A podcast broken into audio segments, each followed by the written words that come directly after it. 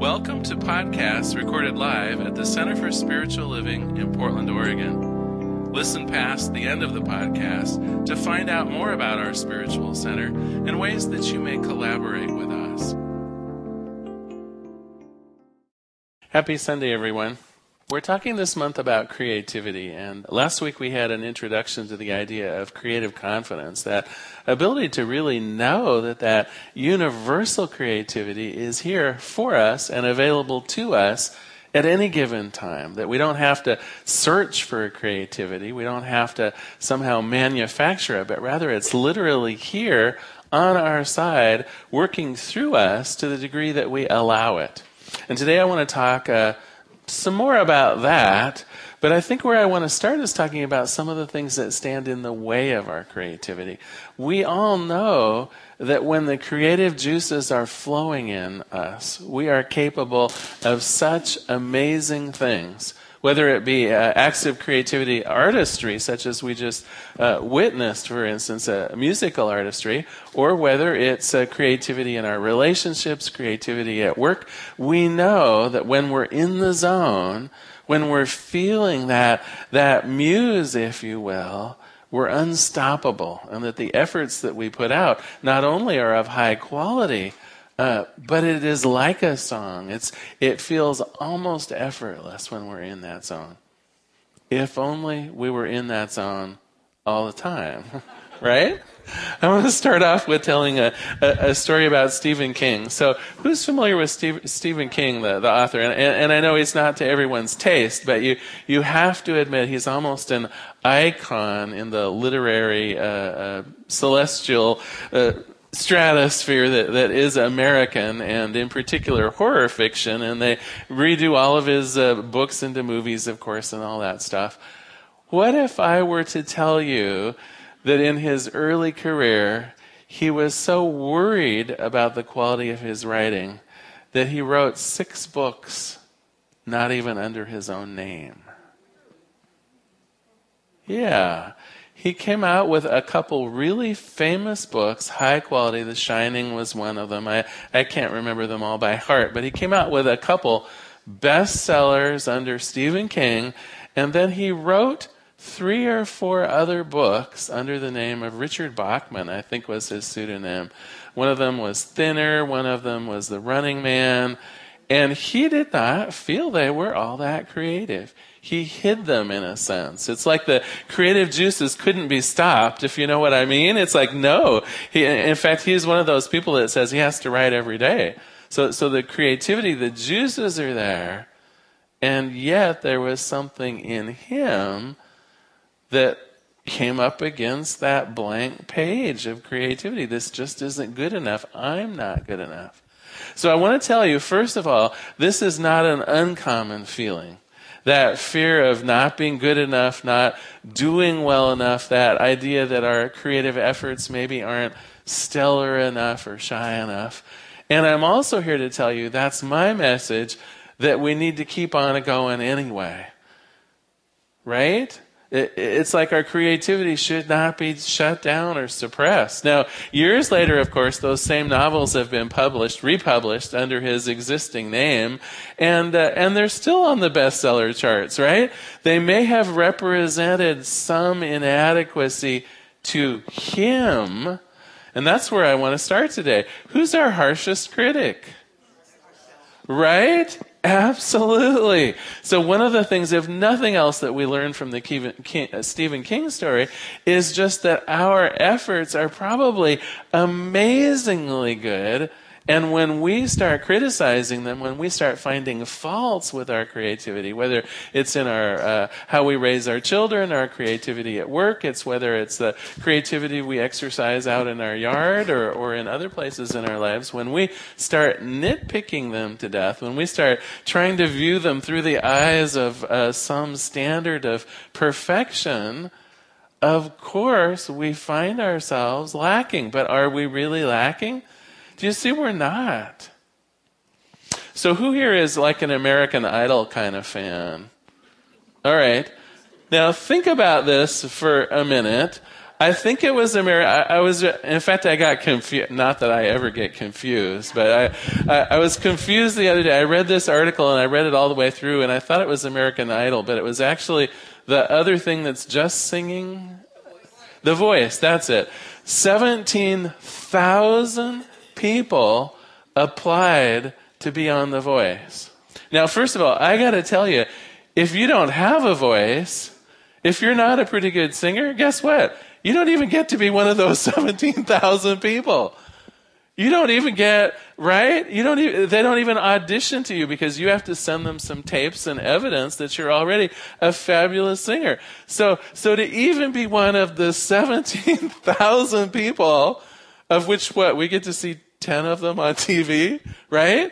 So 10 out of 17,000 people are somehow perfect enough to be on TV. So they're all so so the what I, my math is faulty today, but the 16,900 and whatever it is are crummy singers, right? Of course they're not. They're fabulous singers, but do you see how we do that to ourselves? Unless we think that our first novel can be on the bestseller list, unless we think that our yard can be featured in Home and Garden, unless we, unless we think that whatever creative aspect it is that we're endeavoring, unless we think we can be in that stratospheric you know, ability to be on TV, we've trained ourselves to just think, well, I guess it's just not very good then. But do you see it's all in our heads?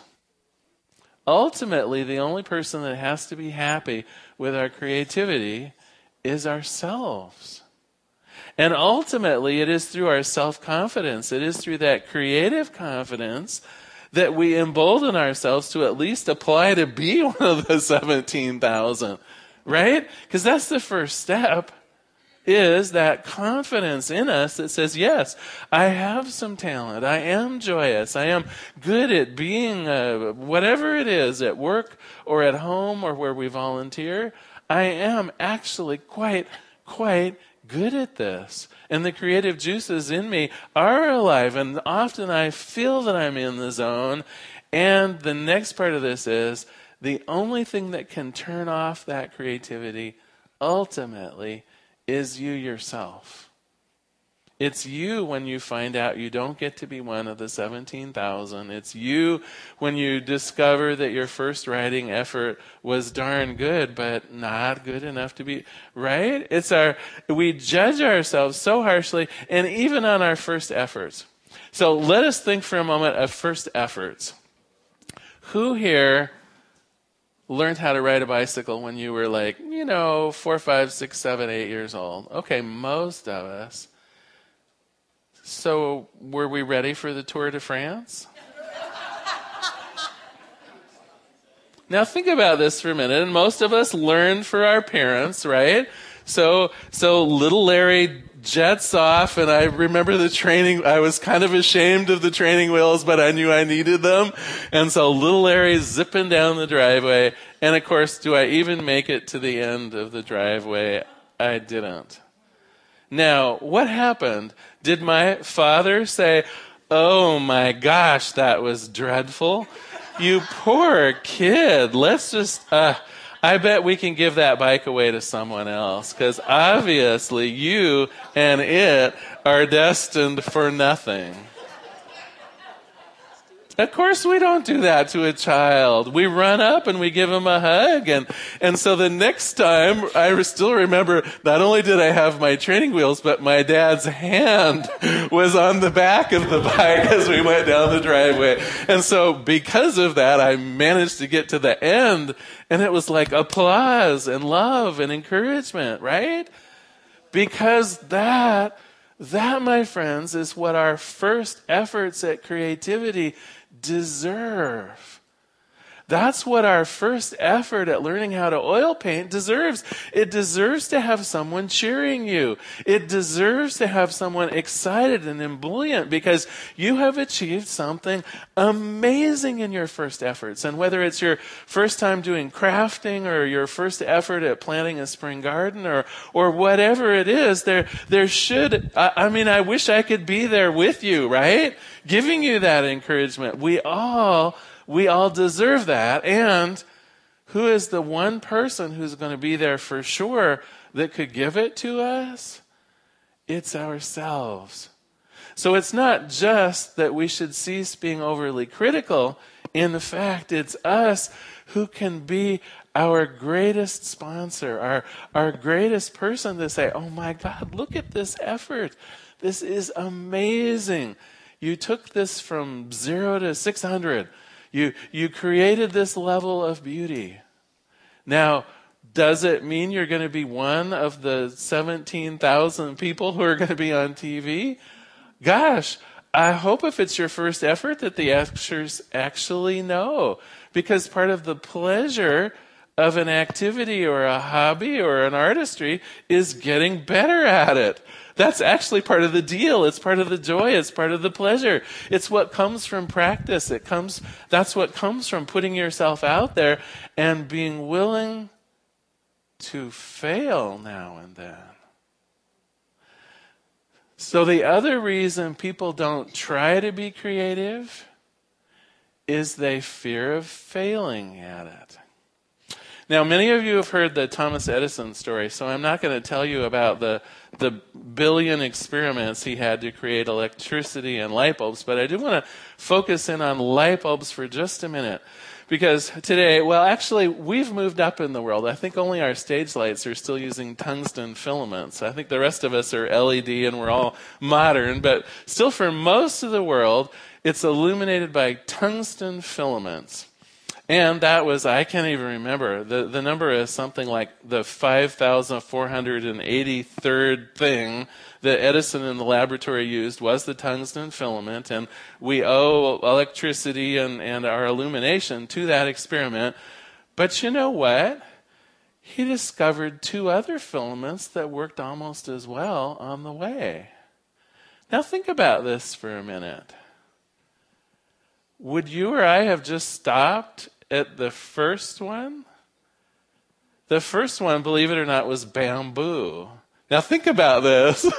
bamboo as the filament in our electric light bulbs. And you know why it worked so well? It conducts a current well, but not too well. So the electricity could go across the bamboo, and it actually, though, the bamboo over time would burn up. And so ultimately, that was what made Edison think, well, maybe we work on some more examples. But think for a moment of what they were used to at the time. How did illumination happen before the electric light bulb? Lamps had to be trimmed candles burned down to nothing. There wasn't a source of illumination, really, that lasted without ongoing effort for more than a few hours. The bamboo filament lasted three days.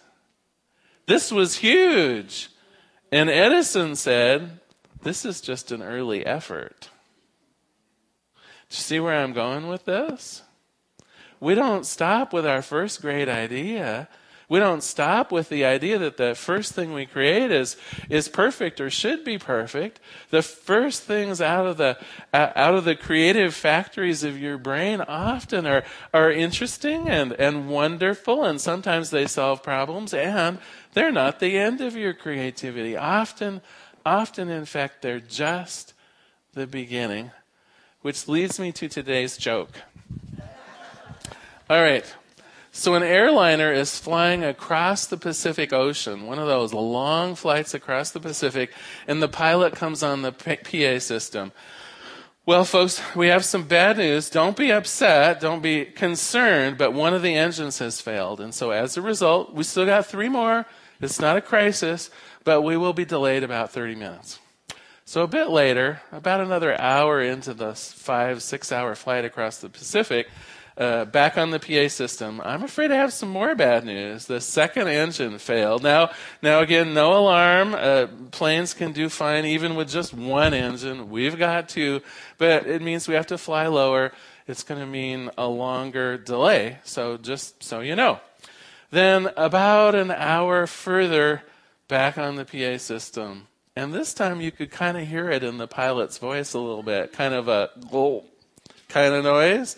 And he said, I don't know how to tell you this, but the third engine failed. And so we're running on only one engine, one of the one remaining engine on the flight. We're going to be delayed for three more hours. Sorry. Well, this one gentleman turns to the other gentleman in first class and says, I sure hope that last engine works, or we're going to be on this plane all night.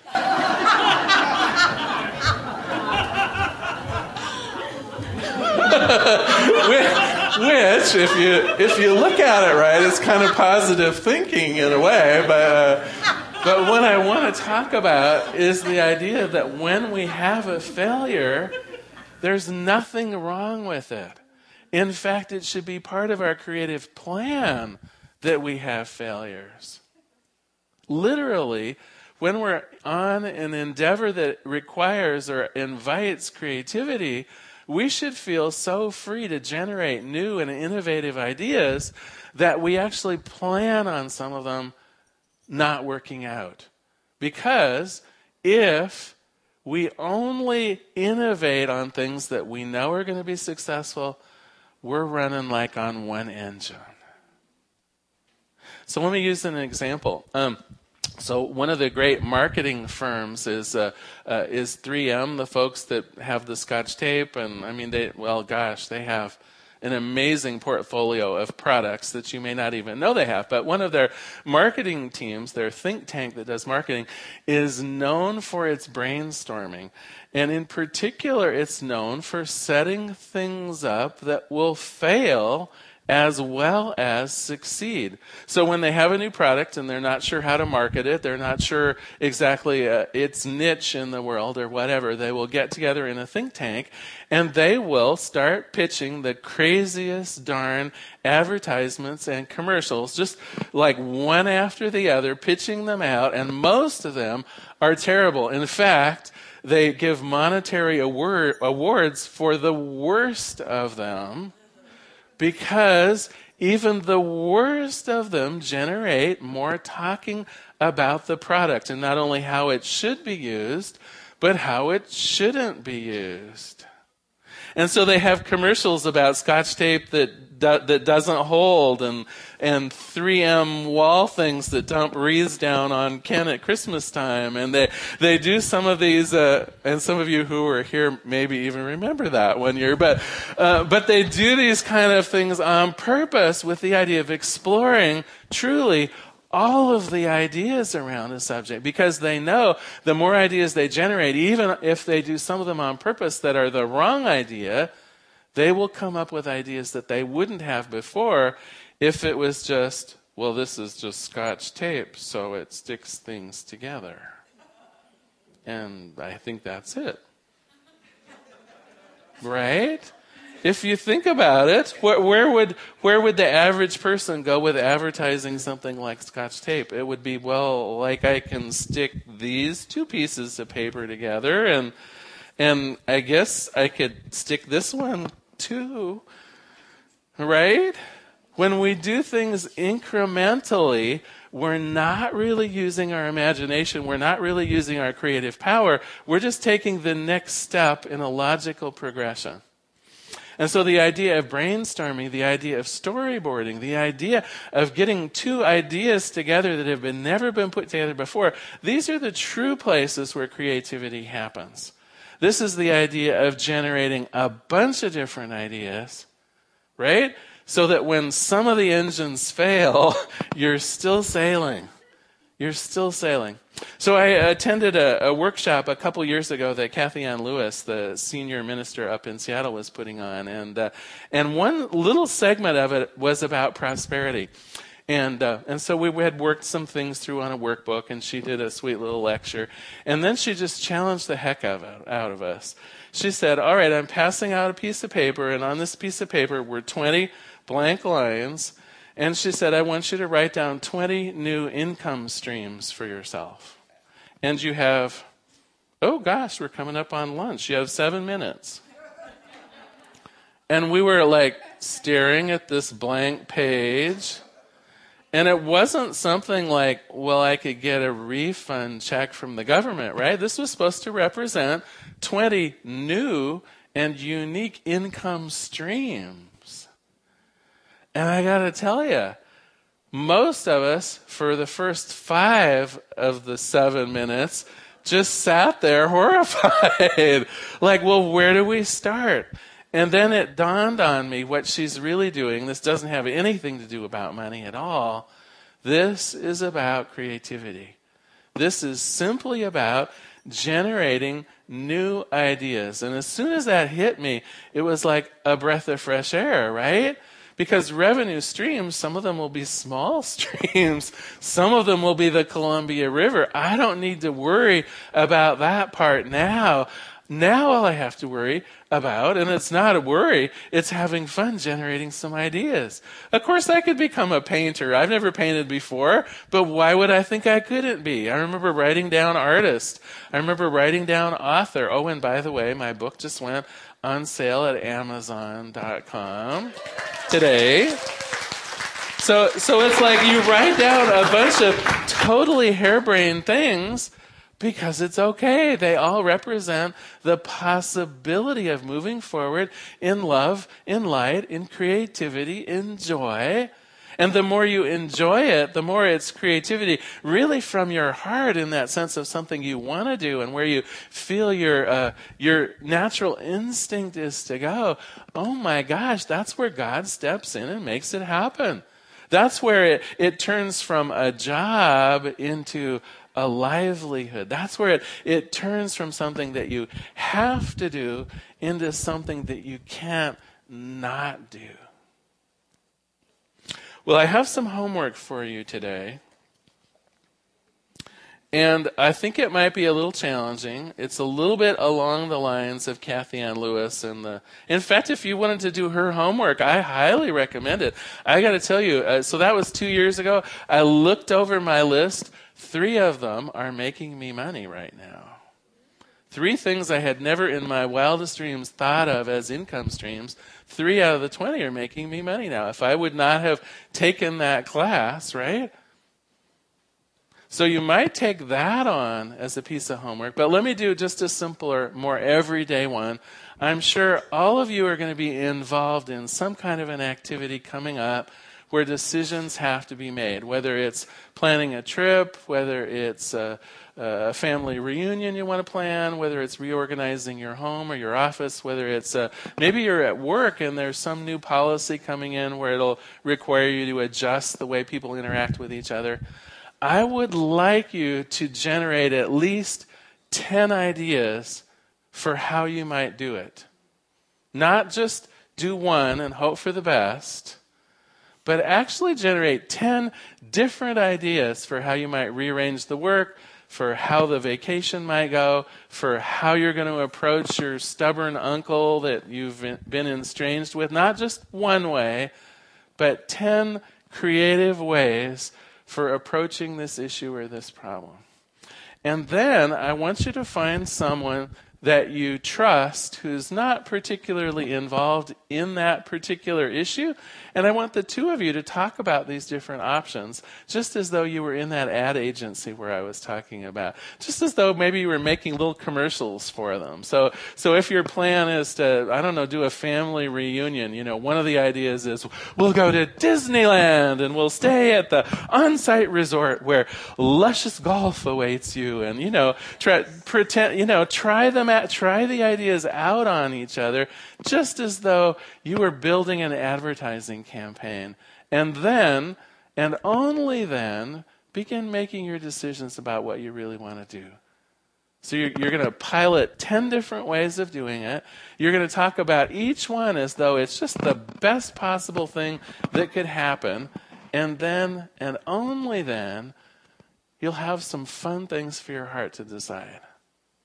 You up for it? I think we'll have a little fun with that. And worst comes to worst, you can always do Kathianne's 20 new income streams this coming year. So, so if, or you could do that for extra credit. You could do them both. All right, I'm going to close with one other idea. So, who here enjoys watching Saturday Night Live?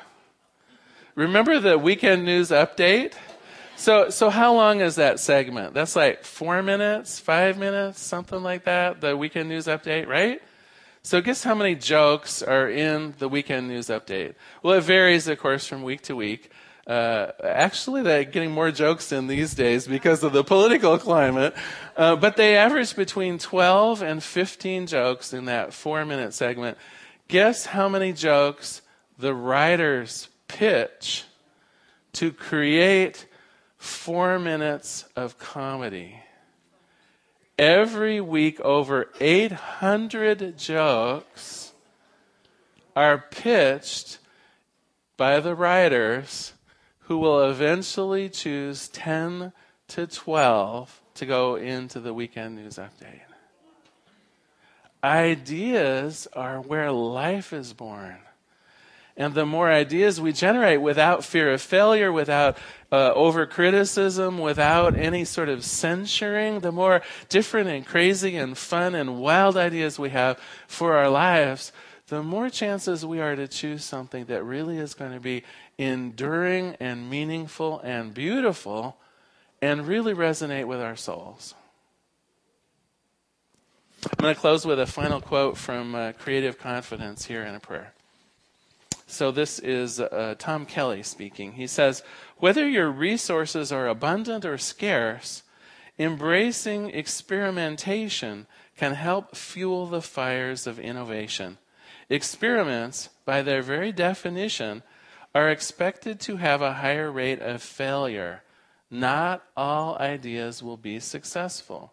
But if you, reca- if you recast the traditional idea of failure into a series of small experiments, some of which you know will go wrong, you can actually increase your chances of long term success.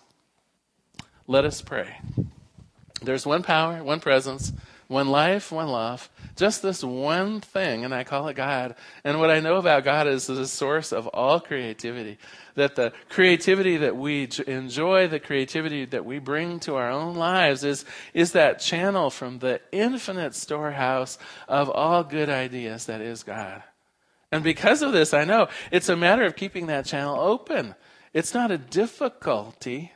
It's about being open to just the deluge of marvelous, quirky, interesting ideas and ways of being and uh, thought patterns, just that creative milieu of, of all of life coming at us. And when, when I allow myself to be unfettered in that way,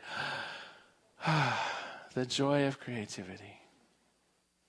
As it is true for me, I know without question it's true for each person in this room, or it can be. Each person here can fearlessly put their creativity out there to, to do wondrous activities in the world to, to create a life and an environment that is so sweet and pleasant, to create relationships where, where true love is born, to create jobs and, uh, and activities where, where all voices are heard and where participation is a delight. This is creativity at work, and this is the truth of each one of us as we participate in that full idea of creativity. And for this, I'm grateful. For this, I know that the world is here in all of its glory because of it. I give thanks. I let it be. And together we say, and so it is. Thank you so much for being here today. So glad you were here.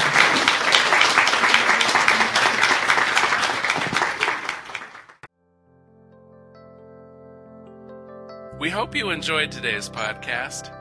If you happen to be in the Portland, Oregon area, we'd love to have you visit in person. The Portland Center for Spiritual Living is located at 6211 Northeast Martin Luther King Jr. Boulevard. We have inspirational services at 9 and 11 a.m. every Sunday. Our mission is to open hearts, ignite minds, and to make a difference. If you'd like to support our center and its podcasts, You can donate online at www.pcsl.us slash donate.